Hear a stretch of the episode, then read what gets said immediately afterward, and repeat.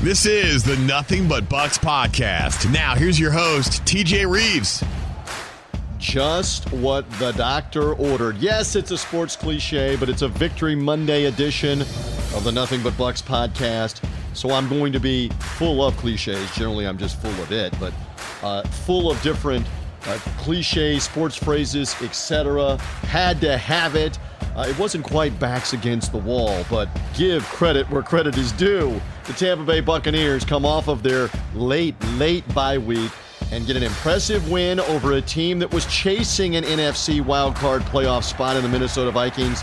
Buccaneers just better in a four-quarter game, twenty-six to fourteen over the Minnesota Vikings, and now have set themselves up with three games remaining to make the N F C playoffs. All you want to do is get in. And Tom Brady, Rob Gronkowski, Shaq Barrett, Lavonte David, Mike Evans, Chris Godwin, the entire crew that's out. Let's don't forget Ryan Succop, the kicker, Bradley Pinion, the veteran punter. All these different guys contributed in yesterday's game in one form or another. Jason Pierre-Paul, who has a Super Bowl ring just like Brady and Gronk uh, have as well. Uh, the, these guys know what it takes to win in December. They smell playoffs on the line. And for some of these other guys like Mike Evans and Lavonte David that have been here for a long time, wanting, wanting desperately to play in the postseason for the first time in their careers, we're not there yet, but you're on the verge of having that opportunity after this win to get to eight and five uh, on the year. All right, so welcome in. Uh, glad that you found us, whether it was a social media link that led you to us or Buccaneers dot com or the Buccaneers mobile app. A reminder, we are here after each and every Buccaneer game with a recap podcast. I give you my insight, my analysis. We've got highlights coming up from the Hall of Famer Gene Deckerhoff, Dave Moore on Buccaneers uh, radio. I'm part of that radio broadcast. Post-game interviews and conversation as well uh, here as we uh, go along on the podcast. And from time to time, we'll get insight and analysis from special guests as we go along. So uh, again, uh, subscribe however you found the podcast with the Buccaneers mobile app, through Apple Podcasts, wherever you get your podcast. Just search Nothing But Bucks, and the podcast will come automatically to you with the notification. Uh, right now in the mode of Mondays, obviously right after Christmas, we now know on the twenty-sixth that the game with the Detroit Lions is a Saturday game on the twenty-sixth, not the Sunday twenty-seventh day. So I will get you a post-game uh, Buccaneers Nothing But Bucks podcast post-Saturday Lions game. May even have that one Saturday night ready to go. We will see before the N F L slate of games on Sunday, but typically the morning after Buccaneer games, and let's hope we have lots more of these in January because that means there's playoff uh, implications, et cetera. Find us here on Nothing But Bucks. All right, so as you know by now, uh, the Buccaneers get the victory, get to eight and five. It is the first time that Uh, Tampa Bay has been eight and five since the twenty sixteen season. That year under Dirk Cutter with Jameis Winston at quarterback. Second year for Jameis. Uh, Mike Evans, what, in his uh, third season in the N F L. Lavonte David is part of that team uh, as well. That team had won five games in a row late in the year. After a three and five start, the twenty sixteen Bucks won five games in a row to get to eight and five, right on the cusp of the N F C playoff picture with three games to go. And remember, if you're a longtime Buccaneer fan, that led N B C to flex the Buccaneers with uh, the Dallas Cowboys. Obviously, the Cowboys being the big draw. The Cowboys were trying to lock up the N F C East uh, and the playoffs, which they eventually did. So the Bucks ended up being flexed into Sunday Night Football at Dallas that year. Fell to the Cowboys and then lost the Christmas Eve game. Speaking of Christmas, lost the Christmas Eve game six days later in New Orleans on the Saturday afternoon uh, that season that basically dashed the hopes. All right, we don't want to talk anymore about twenty sixteen and what didn't happen. I'm just making a reference point that it has been a little bit since the Bucks have been in this position uh, trying to make the playoffs. Uh, and obviously uh, right now at eight and five, looking good in the N F C because you're at least two games clear of everybody uh, right now, including with tiebreakers uh, in the sixth spot with seven spots. And keep this in mind now, the N F L already decided this before this year. They're expanding the playoffs from here on out to seven teams in the N F C, seven teams in the A F C, which means three wild card teams instead of two now, which uh, that, that means the Buccaneers are even more uh, secure in that. Yes, you still have got to win one game for sure out of the remaining three. But if you do and you have a ninth win, more than likely with the tiebreakers, Buccaneers would be in in the seventh, in the seventh spot. Look, the five spot is very much within your grasp. Even after Seattle's uh, bombing of the New York Jets on uh, on Sunday afternoon, which got them a ninth win, Seattle is still going to be in a big battle the, the final three games with N F C West competition. Um, and and uh, they're, they're still obviously vying to maybe win the division title uh, against the, uh, the L A Rams uh, at this point, uh, with the Rams also looking good at nine and four.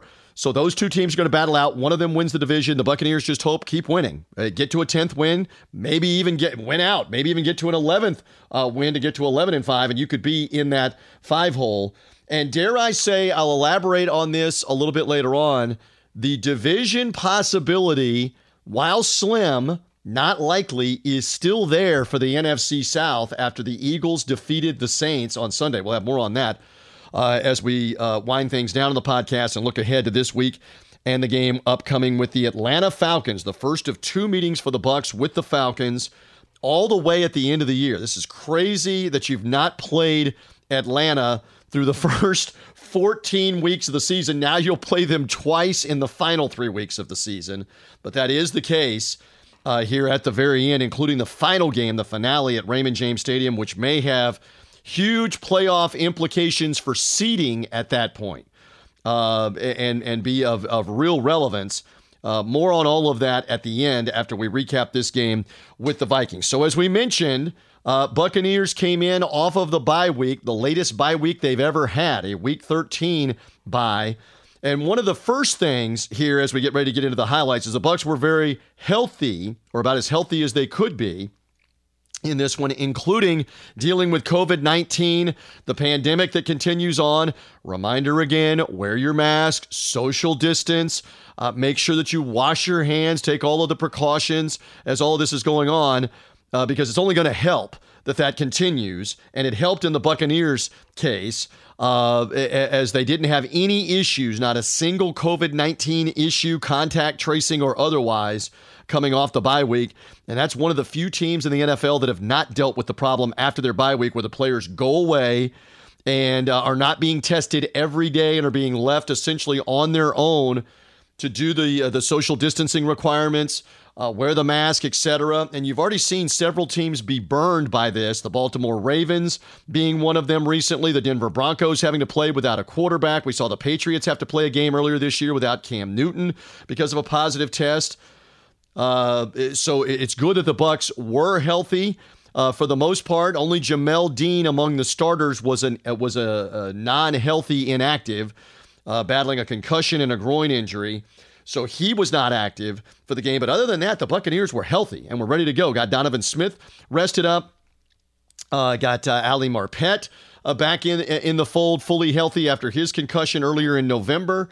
So you were ready to go here for the stretch run, and that's good news. Let's get into the highlights here as the Vikings came in off of a dramatic overtime win the previous week uh, over the lowly Jacksonville Jaguars at home. That meant Minnesota had won five of six games, by the way, to climb back into the N F C playoff picture. Not all the way there. They were looking very much to get a win o- over Tampa Bay to put them in the in the great position now of uh, of not only being seven and six, but having the head-to-head tiebreaker with the Buccaneers. That's why this game off the bye week, it wasn't everything, but it was a large game in the N F C wildcard playoff picture for tiebreaker purposes uh, as well. So the Vikings knew that, and Dalvin Cook leading the N F L coming into this game, the former Florida State running back, in yards from scrimmage, uh, rushing and receiving. You knew that uh, that Kirk Cousins had been playing better football, although he's always prone to making the bad pass, the uh, the interception, and having the issues. Uh, but still, Minnesota had been playing uh, much better football as you came into this one. So we get into the highlights on this one, and uh, the Buccaneers were able to force Minnesota to punt on the opening drive. Bucs picked up an early first down. We talked so much in the pregame buildup on Buccaneers radio about the start to the game. Buccaneers picked up a first down, but couldn't get any more uh, after that. Uh, Brady missing Rob Gronkowski on a on a long throw. Wasn't an easy throw, but it was a throw that he could have made, and Gronk potentially had a forty or fifty-yard play or bigger on it, so you're forced to punt the ball away, and that means Minnesota on their second possession would go uh, marching down the field on their uh, first uh, scoring drive of the day, eighty-four-yard time-consuming drive, eight minutes and fifteen seconds off the clock. It actually bled from the end of the first quarter into the beginning of the second uh, quarter. And on a second and goal situation, the Vikings got it. Second down goal, just shy of the one-yard line. And here's the snap, feed the ball to Cook. He's to the left side, tackle, can't bring it down, and he crosses the play to the end zone. It's a touchdown for the Vikings. Boy, five foot ten, two hundred ten pounds, he plays like he's about two forty. And there's that man, Dalvin Cook, hammering in from a yard out for the early six nothing lead. And it stayed six nothing, by the way, because Dan Bailey, the veteran kicker for Minnesota, missed the extra point wide to the left. He got pressured and hooked it a little to the left. No good. The game remained six nothing uh, at that stage of things. And so uh, the, the theme of bad kicks would continue Uh, as the game went on. All right, what would also continue is the Buccaneer defense would, would lock in uh, and begin to really bother, harass, knock down, and sack Kirk Cousins, including right here early on in the game, the first time uh, of significance in the game. The Buccaneers got to it. Empty backfield for Cousins. Third down and six. Cousins under pressure, under pressure. He will go down at the seventeen-yard line. Second sack of the game, and Ndamukong Suh got to him. Ndamukong Suh comes up with the sack, as Mean Gene called it there. That would be a theme as this day uh, went on. Uh, Sue with, uh, again, doing a lot of unsung things, taking up uh, run space in the middle of the defense, taking on double teams, sometimes beating double teams to make plays in the run game or in the pass game. There he gets free for an opportunity to get Kirk Cousins on the ground, and that's exactly what happened. And the Vikings uh, forced to punt the ball away. And the Buccaneers get the ball with about nine and a half to go in the second quarter and move quickly on a long pass to Mike Evans uh, down the right sideline. Uh, then they're able to uh, get a Ronald Jones five-yard run to bring up a third and short. And uh, a lot of us have been wondering about the involvement of Scotty Miller in recent games and recent weeks, especially after his productivity and his success in the first half of the season. Buccaneers come off the bye week and dial one up with Scotty Miller going deep. Out of the gun, Brady takes the snap, has protection, looks upfield, throws a deep ball downfield. Oh, Scotty Miller! Miller K makes the catch! Touchdown, Tampa Bay! Run, Scotty, run! Fire the cannons! Oh, yes. Gotta love it on the long one. Uh, to Scotty Miller, the longest touchdown pass of the season to this point for the Buccaneers at forty-eight yards officially. Brady to Miller, and the Buccaneers, can I say this with a smile in my voice on the Nothing But Bucks podcast on the Monday After Recap, up for good in this game. When Ryan Succop made the extra point, turns out the Buccaneers would never trail after that at seven to six. Now, the game was still a back-and-forth game. Minnesota still driving, but again, give credit where it is due. The Buccaneers were able to once again back the Vikings up with a sack, uh, pushing them back, and when they did, it made a longer field goal for Bailey here in the second quarter. fifty-four-yard attempt. The spot is down. The kick is airborne, and it is a floater, a floater, a floater, and it is wide right. He's oh for two and missed a point after two. Thank you, Mister Bailey. So that was a fifty-four-yarder wide to the right. As Bailey's struggles continued throughout this game, that was actually, at, uh, at that point in time, his third miss of the first half. Uh, and so now the Buccaneers seem to be inspired uh, right after that, right after that miss, because the Bucs get the football back. They go on a drive themselves.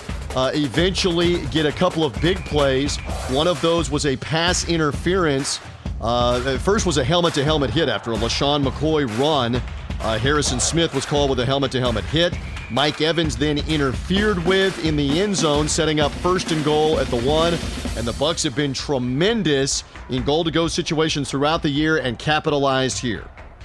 First down and goal from the one, handoff. Rojo over the top, touchdown Tampa Bay. Like a rocket shot, fire the cannons. Uh, Ronald Jones up and over with his latest touchdown of the season. Uh, he has just continued to work hard and blossom into the running back that we all believed he could be as a second-round pick out of U S C. Extra point good. All the points would be important. fourteen six. Buccaneers in front.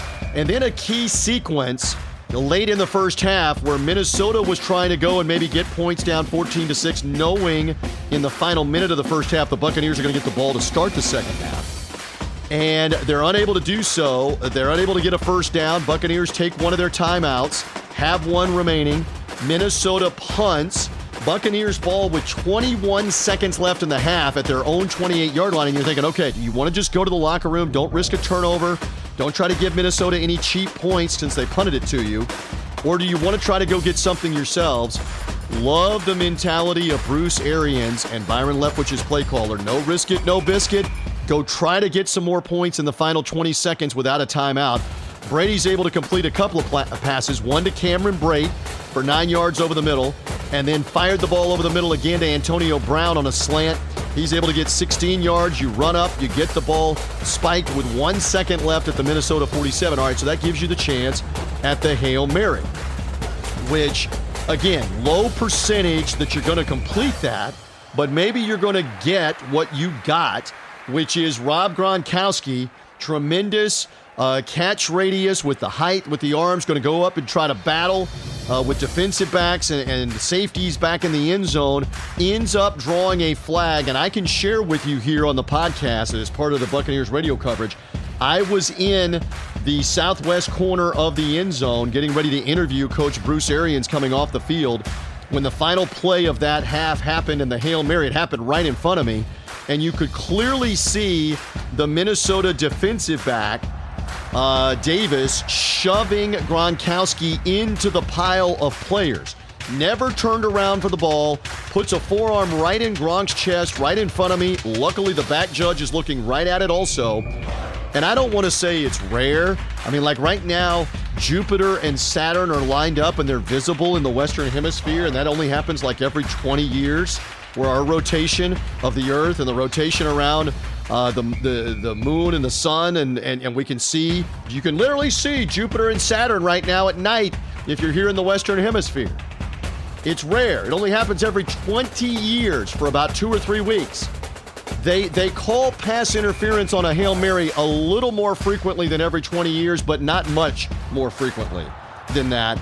So it is called there, and that leads to a chip shot, easy, bang it through, eighteen-yard Ryan Succop field goal that makes the game seventeen to six at this stage. seventeen unanswered points to end the half. As I mentioned, I was standing there near the southwest tunnel as the team came off the field. Bruce Arians came over to us. I asked him about that Scotty Miller play, and he said, hey, huge momentum swing, good to get him back involved.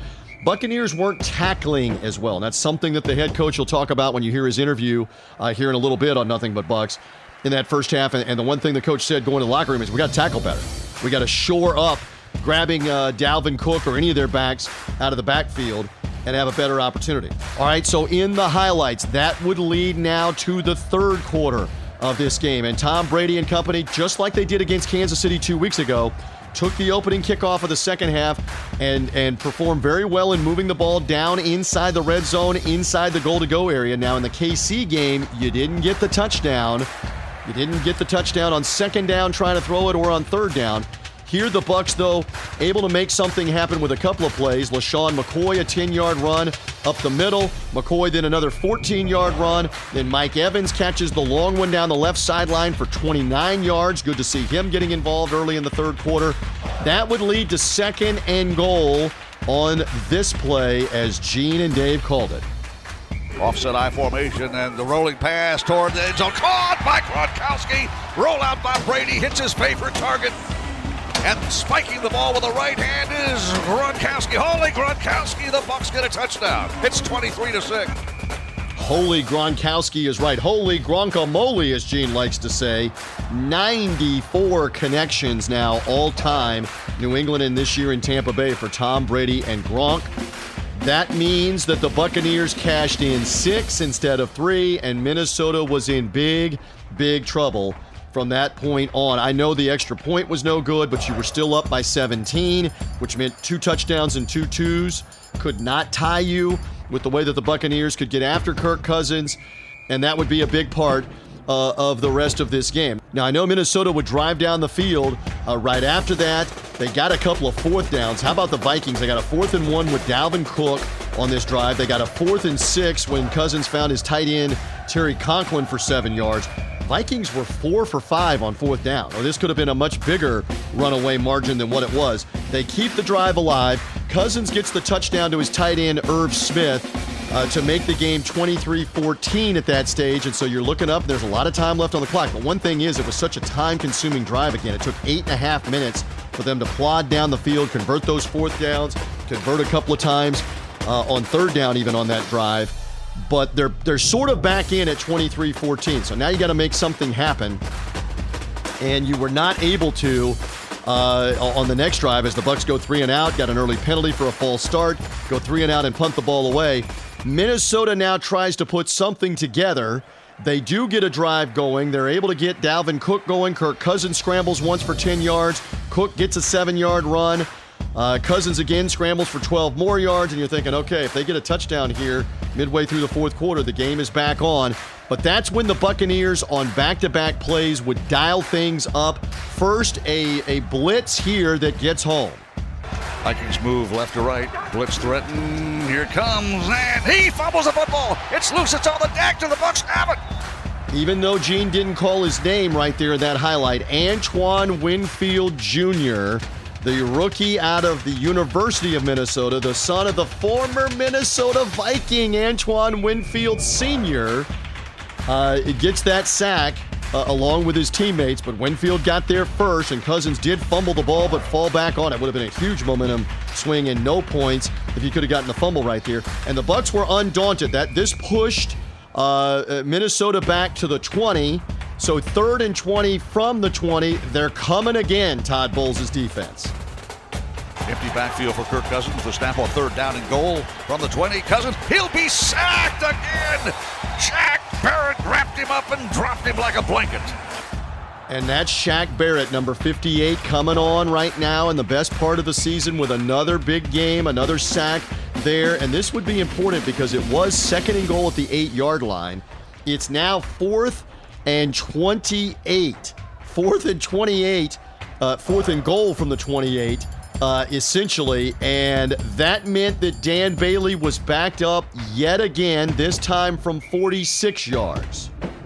The south end zone, the spot will be at the thirty-six, a forty-six-yard effort. The spot is down, the kick is airborne, and it is, it is no good! Man, oh man, oh man, for the Vikings. Yet another missed kick from Bailey, who, who set a Minnesota record, by the way, at the end of last year because he had made twenty-two consecutive field goals at the end of twenty nineteen. Got a new contract as well with some guaranteed money from the Vikings. But did he have an awful day or what at Raymond James Stadium? And for all the demons with Buccaneer kickers over the last decade, all the kickers we've gone through, the revolving door of all of all the guys missing over and over and over again, uh, it was good to see another team come in and struggle to make the kicks. Uh, no points for Minnesota in that instance, and now you knew with the Buccaneers leading at this point twenty-three fourteen, just go down and get at least three, if not seven, put the game away. Buccaneers were able to move into scoring position on a couple of plays. Uh, Antonio Brown caught a third down pass for ten yards. Uh, then uh, Ronald Jones ripped off a sixteen-yard run, running the clock. You moved into scoring range, and that would lead really to the clincher here offensively.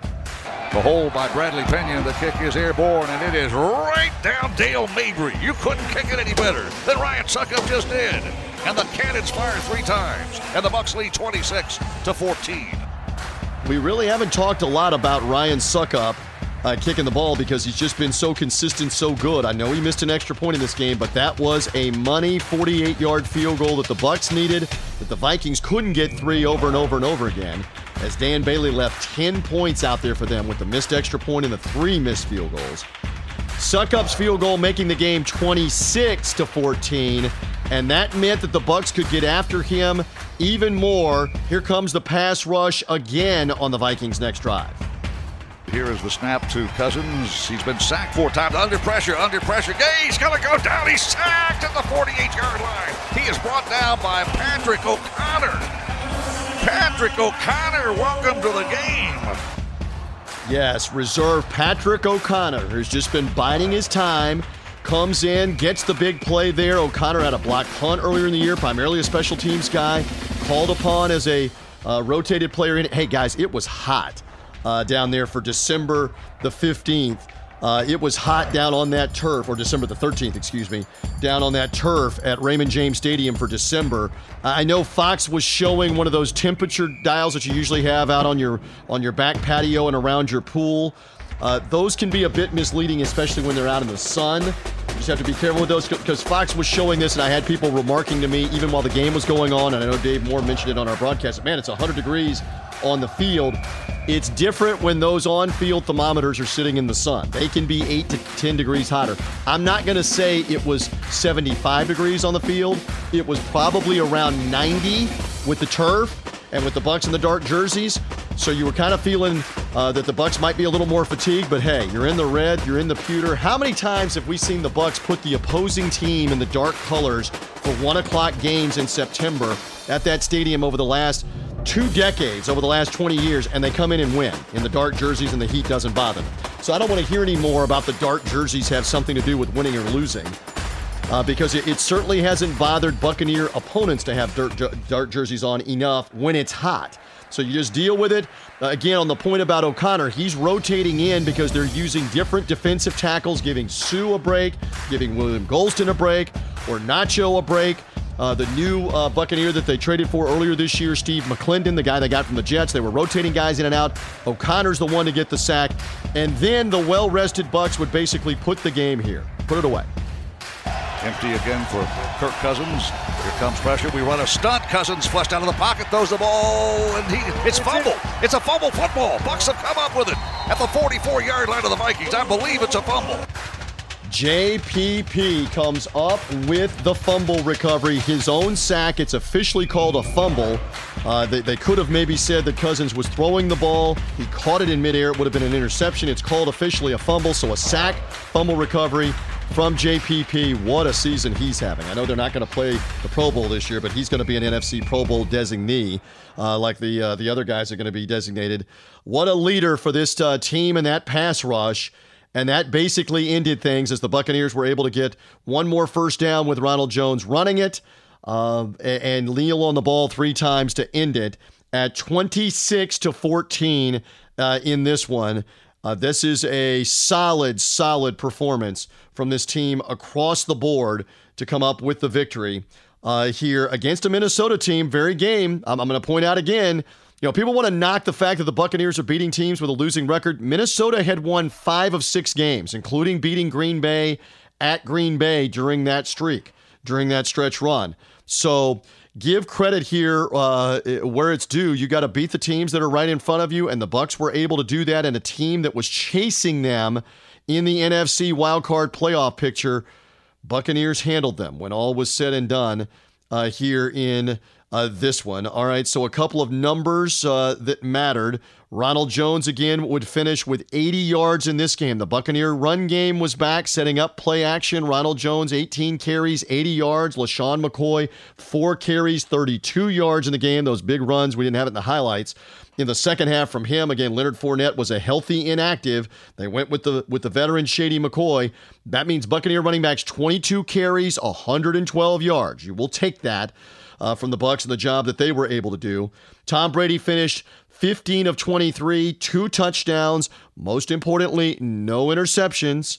Uh, and again, the Buccaneer offense was able to click when it needed to. Antonio Brown actually led the Bucs with five receptions on the game for forty-nine yards. Mike Evans, three for fifty-six. Scotty Miller, the one catch for forty-eight yards and the touchdown. And Gronk only the one official catch for two yards uh, and the score. But he had that big uh, pass interference that he garnered at the end of the first half uh, to help the team here. And again, Dalvin Cook did have one hundred yards on the day. He's been tough against everybody. That's what. That's a rare time that the Bucs have given up one hundred yards as the number one run defense in the N F L statistically this season. Cook got one hundred two yards. Kirk Cousins, again, modest numbers only for him. twenty-four of thirty-seven, two twenty-five. Did have the one touchdown, didn't have an interception. Carlton Davis had a great chance at an interception uh, in the in the second half of the game, in the fourth quarter of the game, but couldn't come up with it. That's all right, though. You got him on the ground six times in the game and got a sack fumble at the end if you're the Buccaneer defense to clinch it. So there's a look at some of the offensive numbers. And from the defensive standpoint uh, in this game, Buccaneers led by Antoine Winfield Junior's eleven tackles, including that sack, Uh, including a forced fumble on his sack. Uh, it, what a game for the rookie. Not playing like a rookie, especially when it matters the most. Uh, and I, I would love to know from him, what were the conversations with Dad about playing the Vikings? Because Dad, Dad's got to have like split allegiance. He once, Antoine Winfield Senior, intercepted Tom Brady as the Patriots quarterback, obviously, while playing for the Vikings. Now his son is out there going against Kirk Cousins and the Vikings and making plays. You love it for the rookie, Antoine Winfield Junior Uh, Devin White also nine tackles in this game. We didn't have a highlight of Lavonte David. What a leader. Nine uh, tackles. He had a pass defended where he broke up a pass on a third down play in this game. Give the Bucs a lot of credit. Shaq Barrett uh, with two more sacks, two other tackles for losses. We'll hear from Shaq Barrett in a few moments. Buccaneers had plenty of defense. It's the holiday season, right? It's Hanukkah. It's Christmas coming. You want the gifts. There were plenty of gifts to go around for the Bucs on both sides of the ball, uh, statistically in this game. That's for sure. And I know a lot of people are making a big deal about time of possession. I am going to do the impersonation here on the Nothing But Bucs podcast. As the late Howard Cosell would say about the Minnesota Vikings winning time of possession with thirty-nine minutes out of the forty, thirty-nine oh three was their time of possession. Cosell said it all the time. The most overrated stat in all of sports. Time of possession. It's not how long you possess it. It's what do you do with it? And, and even in a lot of cases in the N F L, how quickly can you score to render time of possession overrated? All right. So Bucs get the win. Now improved to eight and five. When it was done, you, as you can imagine, the head coach was very pleased. We talked to him on our Hooters postgame show on Buccaneers Radio. You were successful. Full full four-quarter game needed here today. How and why did your team gut this one out, Coach? I think it was a good team, two, good team effort. All three phases. I thought our special teams were outstanding. Um, defensively, you know, I knew coming off the bye, I was worried about tackling because in twenty-seven years, that's always been a problem after an open date this late in the year. Uh, and it was, but uh, we settled down. Offensively, we started clicking. Once we got it in a two, two-score game, I knew our defense can take off and start chasing the quarterback, and we did a great job of that. Big momentum swing in the first quarter, actually in the first half of the game, was the forty-eight-yard touchdown play to Scotty Miller. Uh, describe uh, what you were looking for on that play. Is he the primary option? Is he one of the options? And obviously he got deep, and Brady was able to find him. Yeah, he's probably the last option, and uh, great protection uh, on that play. Tom was able to hold it, uh, go through one, two, three, and then find find him deep over the middle, and great throw and great catch. Yeah, you were able to have success, obviously, running the football with Ronald Jones. How uh, how big a key was that to get him reestablished, established play action, and all the things that come with it? I was just, that's what we do, you know, and uh, I got to really put my hat off to Shady McCoy. We know we've kind of put him in there this week and uh, told him it was his job. And, uh, man, did he give us a great lift. Uh, also, Ro- Rojo played great, and Shady really gave us a great lift there in the second half. The two backs combining for twenty-two carries and one hundred twelve yards uh, in this game. Just before halftime, you were you were in an interesting position with a couple of timeouts left and only about twenty, twenty-five seconds left in the half. You were looking to maybe try to get into long field goal range. As it turns out, you end up with a Hail Mary on the final play of the half that gets a flag, and you get a field goal with no time left in the half on an untimed down.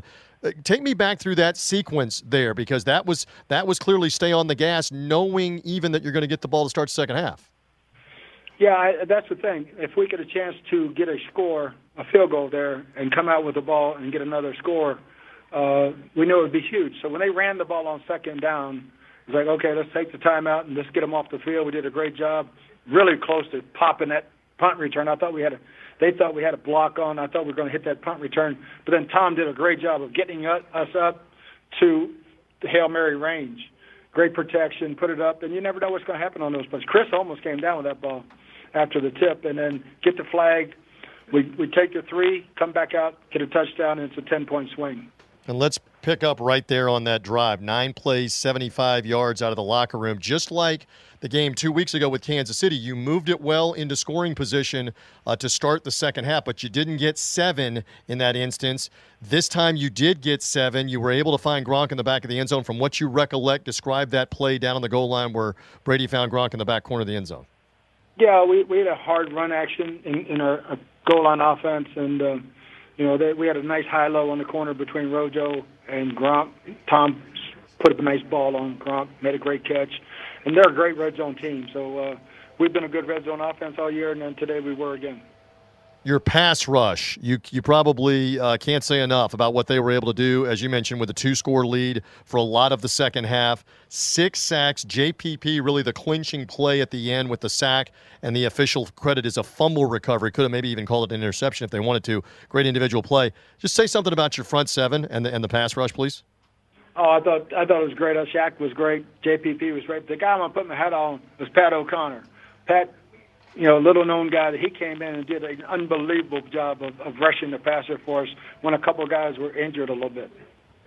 You know, something else you talked about, little things can lead to good things. Your team was able to battle uh, through the bye week, not have any COVID situations co- with contact tracing or anything else, uh, and, and come out and be a, a pretty much healthy, full football team. That was a big deal today. It really was, and again, it was it was really evident in the fourth quarter that, that we were a very fresh team, and the heat coming, and that's northern team coming down here in that kind of heat. I was so happy when it's hot today, uh, because I knew sooner or later they're going they're going to get a little tired from the heat, and uh, our guys were fresh and uh, did a great job in, in the off week of getting fresh and staying safe, and can't can't thank them enough. Um, we had no no cases whatsoever, and came back as a healthy football team. Complete victory and a happy head coach for sure, especially off of the bye week with a veteran coaching staff. Todd Bowles, who had been with him in Arizona, who's been a head coach now with the New York Jets. Byron Leftwich, who, as you can see, is a play caller. Uh, once again, there there are uh, plays open, plays to be made. I know Tom Brady has a couple of throws he'd love to have back, or he had an even bigger ga- game. Uh, throwing the football, but they got in the red zone, got in the goal to go, and got a couple of touchdowns once again. Uh, give this veteran coaching staff, uh, Harold Goodwin, the run game coordinator, Keith Armstrong, the special teams coordinator, they're all veteran coaches, and the Bucs were locked in and loaded uh, off the bye week. Speaking of Tom Brady, here he was when it was done, speaking with the media about the latest win. Congratulations, first and foremost. Um, just wanted to get your thoughts on today's performance and how big was it for you guys to come out of the bye week? Uh, especially considering you guys had two losses, how big was it for you guys to come out of the bye week with a W? Yeah, it was a good win. Um, we're obviously going to need to, um, you know, keep just making progress. And uh, it was a good week of practice. And, you know, defense was on the field a lot. We didn't, you know, on offense, didn't convert as many third downs as we needed to. But, um, you know, it was a good win for our team. So keep it going. Hey, Tom, you guys didn't have that many chances on offense early, but just if I can ask you about the Scotty Miller touchdown and what that did to give you guys a spark on offense. It was a good play. They ended up rushing three, and the line did a great job protecting. They've been protecting all year, and uh, they protected great today. Uh, you know, didn't give much pressure, uh, very few penalties, if any. I don't really remember any. Uh, and they gave me a lot of time on that play. Scotty ran the post and just got it up over the top of the safety, and uh, Scotty made a great catch. So big play for us. Um, you know, we just got to keep making them. Hey, Tom, I wanted to talk to you about the play at the end of the first half, your Hail Mary attempt to Gronk that got uh, flagged for D P I, helped set you guys up for the, the field goal there. Just just speak to that throw and, and Bruce's decision to go for it and try to get some points with less than a minute left right before halftime. Yeah, it was good. We hit the uh, we hit a ball to the tight end, and we hit uh, A B on the crosser, and then um, you know had a shot at the end zone. So it was a good play, and uh, you know ended up getting three three out of it. It was a good, uh, you know, it was a uh, you know a good play by us offensively. You know they got the P I. Gronk was going up to possibly get that, and uh, you know ended up working out well for us. Hey, Tom, the, the drive to start the second half, I think Shady, we haven't seen him in a while, comes out and touches the ball a bunch, makes some yards, and then, then you get a big play. Uh, what, what was it like to have Shady back in there to, to be an outlet for you? It was great. You know, great for him to be in there and contribute. I know he's been itching to get back in there and make plays for us, and he did today. So, um, you know, everyone appreciates how hard he works and, you know, the pro that he is, uh, his mentality. Um, you know, to practice and his prep for the game. And um, it was great to see him make plays. Hey, Tom, eight, eight and five sounds a lot better than seven and six, Tom. So yep. uh, what, what does this win uh, do for this team's confidence uh, going forward? Yeah, you know, winning, winning in the N F L is tough. You know, it's, I've been doing this a long time. It's, there's no easy games. Um, you know, everyone's a battle, and there's a hard, there's a team that's won, I think, four or five or five or six. They've been in a lot of games and uh, very competitive. They got some great players on offense, um, some really dynamic players on defense, especially in the secondary. And uh, it was just good to get a win. So it feels good. We just, we, by the end of tonight, we'll kind of move on and get ready for Atlanta and go there. It's going to be the uh, biggest game of our season. Hey, Tom, I know you talked a lot this week about wanting to make progress each and every week. So coming off the bye, is there an area in particular you feel good about that you made progress in today? Yeah, I just think, you know, Dan, us complimenting, you know, our run game, pass game, you know, everything, finding our rhythm and, um, you know, finding ways to win games and making plays in situational football like we did at the end of the first half and the start of the second half. Defense came up with some big plays there in the fourth quarter. Man, that's what it's going to take as we go forward. Brady keeping it short and sweet.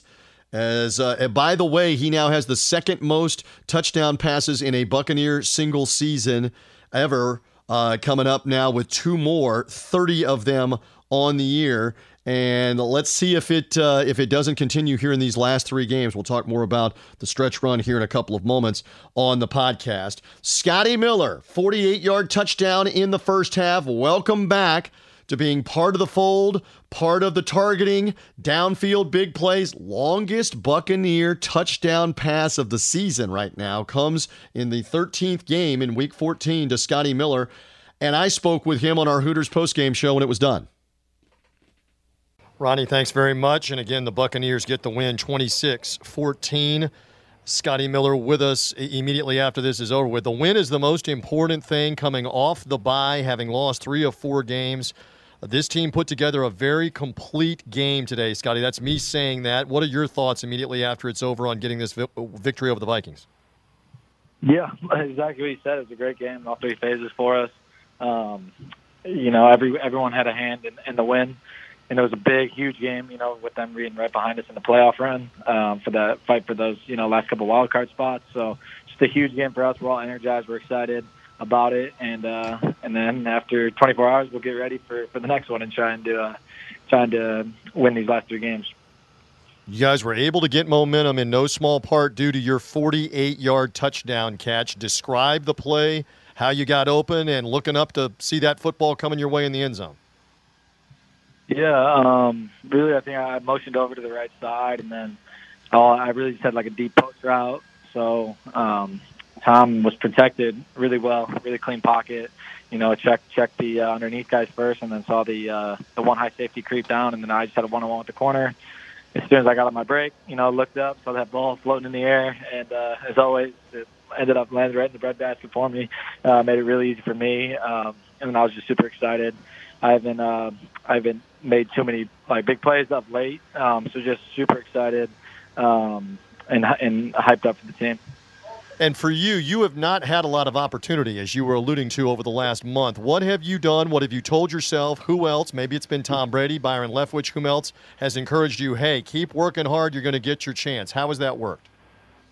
Yeah, uh, I mean that's my mentality. Really, I, you can't sit on the sideline and be discouraged. Um, I just try. I know, I know, I knew opportunities were going to come, you know, so I had to wait, wait for them. You never know what game it's going to come or what time, what quarter. You, you never know. But when, when your opportunity comes, you got to be able to make the play.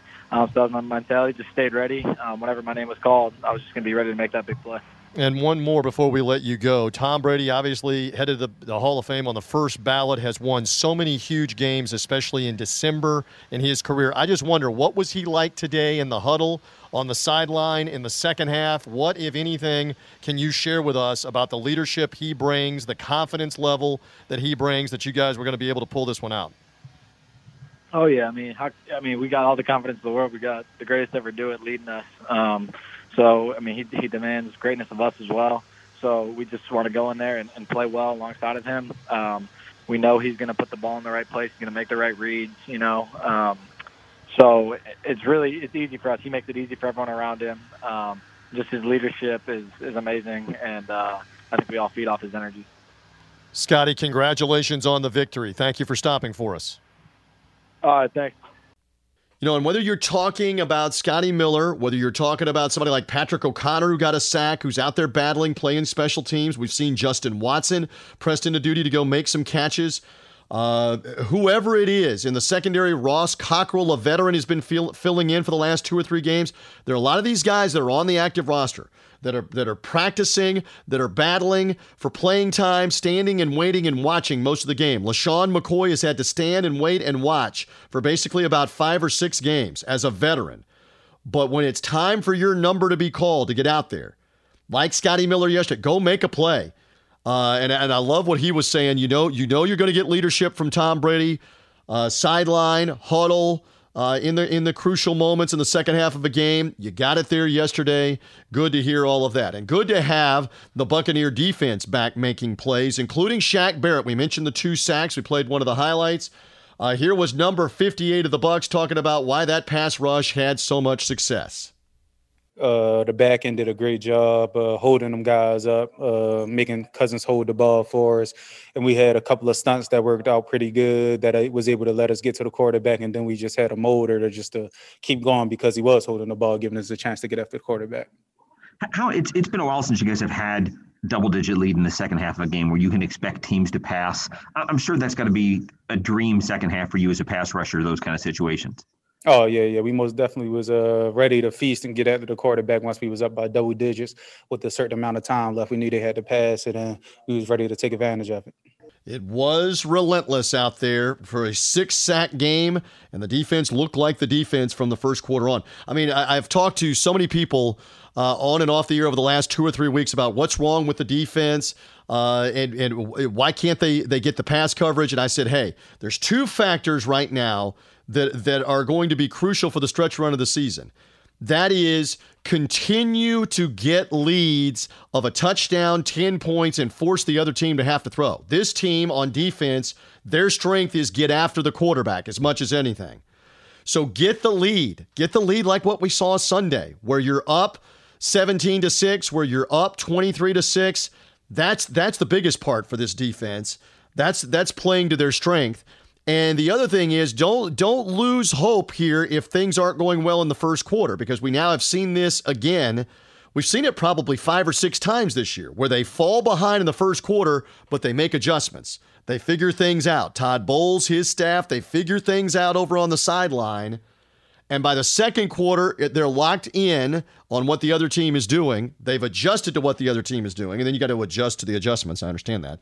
But this was a tremendous job of really keeping the Vikings at bay for a lot of the game. I know they got the one long drive and the touchdown in the second half. I know Bailey missed field goals when they had opportunities to score, but it's not like the Vikings were doing to them what the Chiefs did to them early in the game. It's not like what happened in the Saints game back now five weeks ago that we're not going to speak of anymore.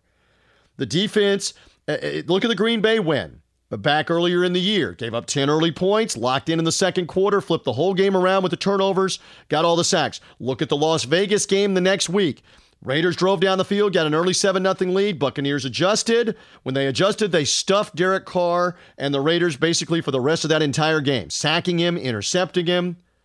Same kind of formula. We saw it in Carolina against uh, Teddy Bridgewater back about four weeks ago off the New Orleans loss. Gave up an early score, adjusted, and then uh, pulled away. Pinned the ears back, got after Bridgewater with sacks and with turnovers, blew the Panthers out.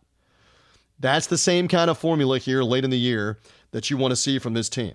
All right, so there you go, your post-game interviews after it was done.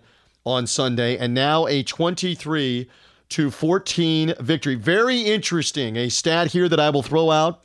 Uh, I love my guy, Paul Stewart, who is the Buccaneer historian with his website, buck power dot com. Or I'll even say it for Scoop, because I'm sure he's listening. I've had close to a twenty-five-year friendship and Buccaneer relationship with Paul Stewart over in England, and, I, and his nickname is Scoop. Little inside joke.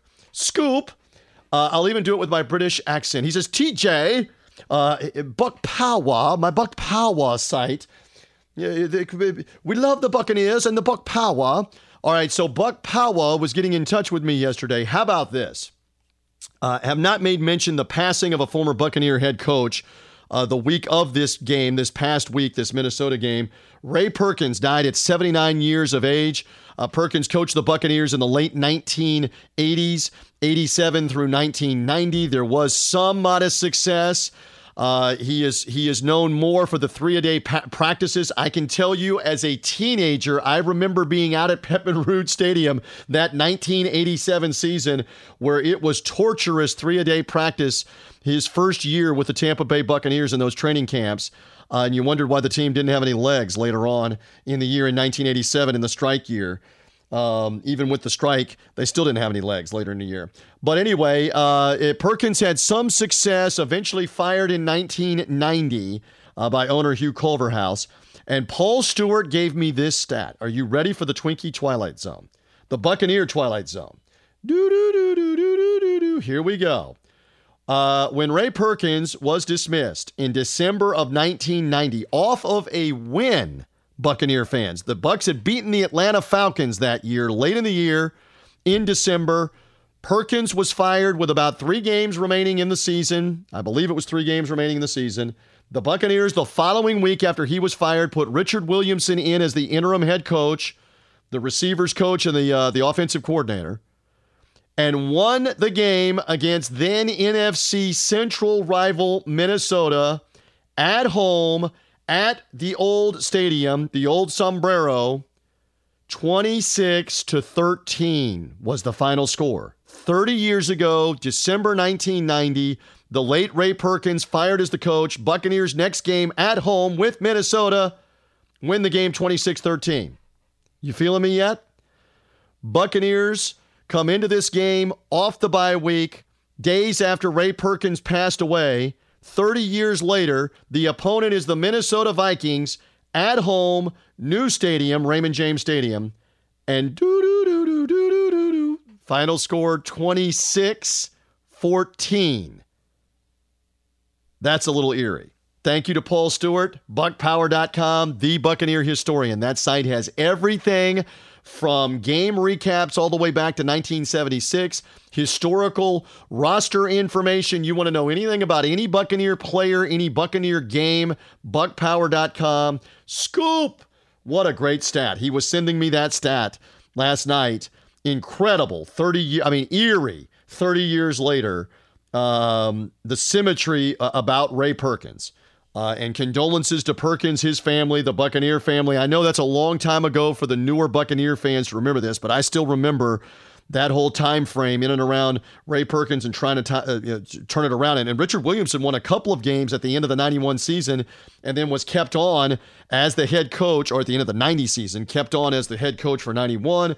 The team was terrible in ninety-one. He was fired. Then Sam Weich was brought in. Weich had some early success. Eventually, he was fired. Tony Dungy brought in. Great turnaround of the culture into a playoff contending team. And then John Gruden comes in and eventually wins the Super Bowl. All of that lineage going back to the eighties uh, and, and how things went. All right, so there you go with the historical perspective. Now let's get into the playoff picture. Final moment or two here before we talk about this game with the Atlanta Falcons that will be the next game coming on Sunday. So the Philadelphia Eagles, thank you very much. Jalen Hurts, the rookie quarterback, thank you very much. Doug Peterson, the head coach, the Eagle defense, they hung on. They played well, and they hung on and beat the New Orleans Saints. And so now here we sit with three games to go. I fully understand the Saints are two games in front, and the Saints have the, t- the head-to-head tiebreaker with both the wins. But this is where all the games matter. And this is where you've got to let the season completely play out, because here comes the scenario for this week. Will Drew Brees be back off the fractured ribs from a month ago? Taysom Hill has played in his place, and Taysom Hill has played well, surprisingly well. My hand is up, even though you can't see me on the podcast, that Taysom Hill has led the Saints to better football than I think a lot of people believed he was going to.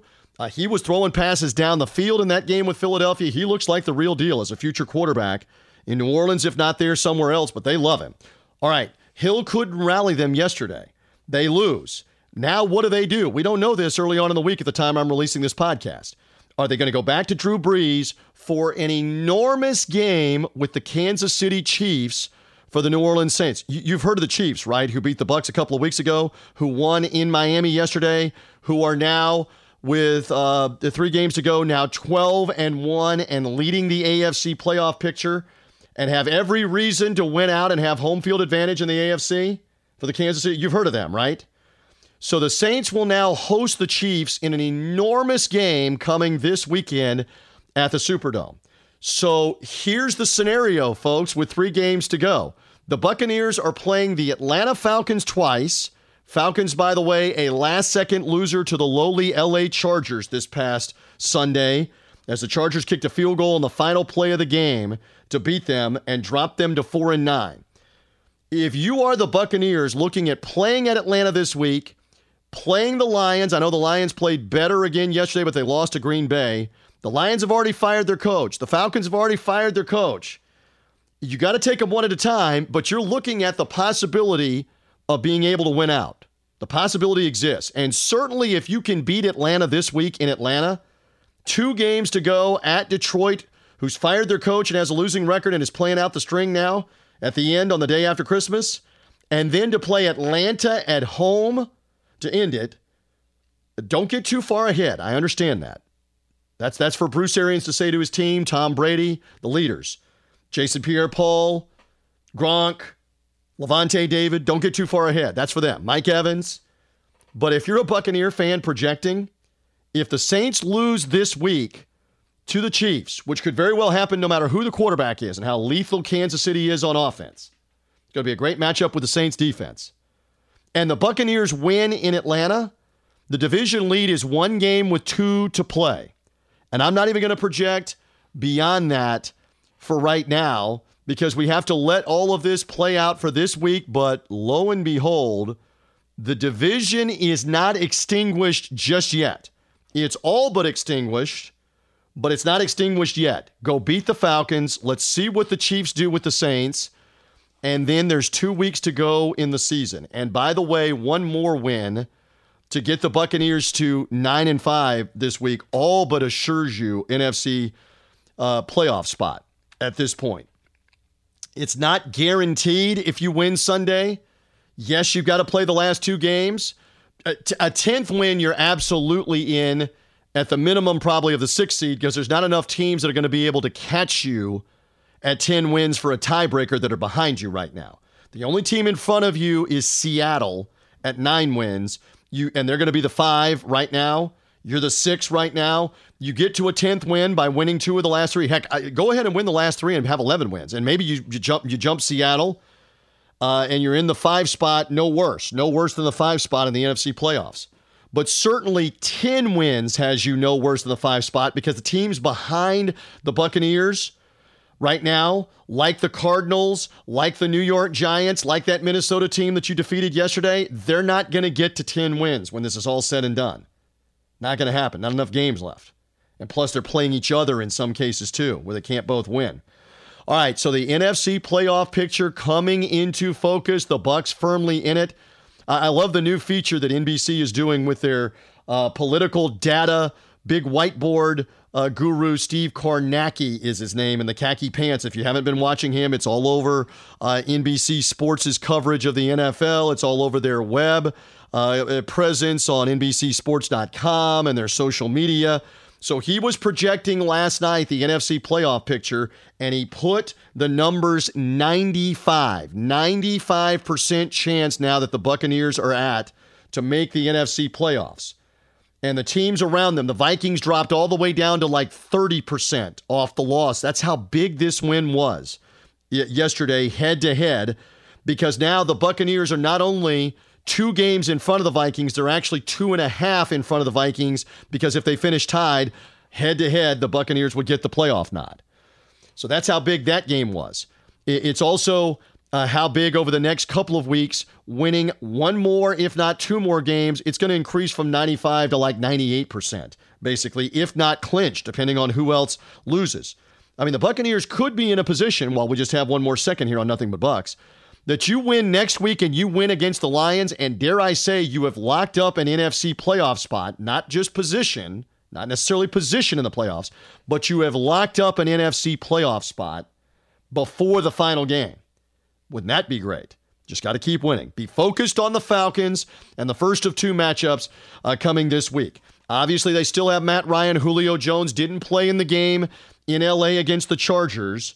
Uh, they, they again, got a wide receiver touchdown pass uh, yesterday in the game uh, to Calvin Ridley in the first half of the game, but give Justin Herbert and the Chargers credit. They come back. They do the Bucs a favor by putting the uh, the Falcons down one more time from a morale standpoint. Atlanta's now lost three of four games off that loss, come in at four and nine, and you've got a chance to drive a stake through the Atlanta Falcons right here. I know it's former coach Raheem Morris, who I have great affinity for, did his coaches shows, his pre and his post-game interviews. I've said this over and over again. The Falcons can beat anybody else, but they're not going to beat the Buccaneers. Sorry, Raheem.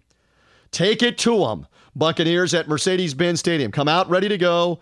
Go get this win. Be focused. Be sharp. Don't turn the ball over. Don't commit penalties. Go get the win, and let's see if Kansas City can do to the Saints what they've done to virtually everybody else except the one home game with the Raiders. And then things get very, very interesting at the end of the season with two weeks to go. So that is the next matchup. Buccaneers, Falcons, Mercedes-Benz Stadium, one Eastern time again. For that Sunday game, we'll be on the air with the Buccaneers Radio Network broadcast beginning at noon with all the coverage with Gene Deckerhoff, Dave Moore, and me. My thanks to our Director of Broadcasting, Jeff Ryan. My thanks again to Steve Carney, hero of heroes, with all of the audio, the highlights, the interviews that you're hearing. Thank you, my friend. Great stuff, Brother Carney. We're done here. Reminder, subscribe. However you found this podcast, subscribe uh, on Apple Podcasts, wherever you find podcasts. Subscribe to it on the Buccaneers mobile app so you get an immediate notification when the new one comes out. We'll be back next Monday after the game with the Falcons. Let's talk about a Buccaneers win, shall we? Let's talk about being nine and five if you get that win, which it would be the first time that the Bucs were nine and five since two thousand eight. Let's go. Let's get it. Playoffs within the grasp of Brady and Evans and Gronk and Barrett and Devin White and J P P and Lavonte David. Go get that win in Atlanta and help shore up an N F C playoff spot in the process. We'll be back to recap all of it when it is all done. That is coming after next Sunday in Atlanta. For now, we are done. The Bucs at eight and five off the Vikings win, and you've been listening to Nothing But Bucs. Bye.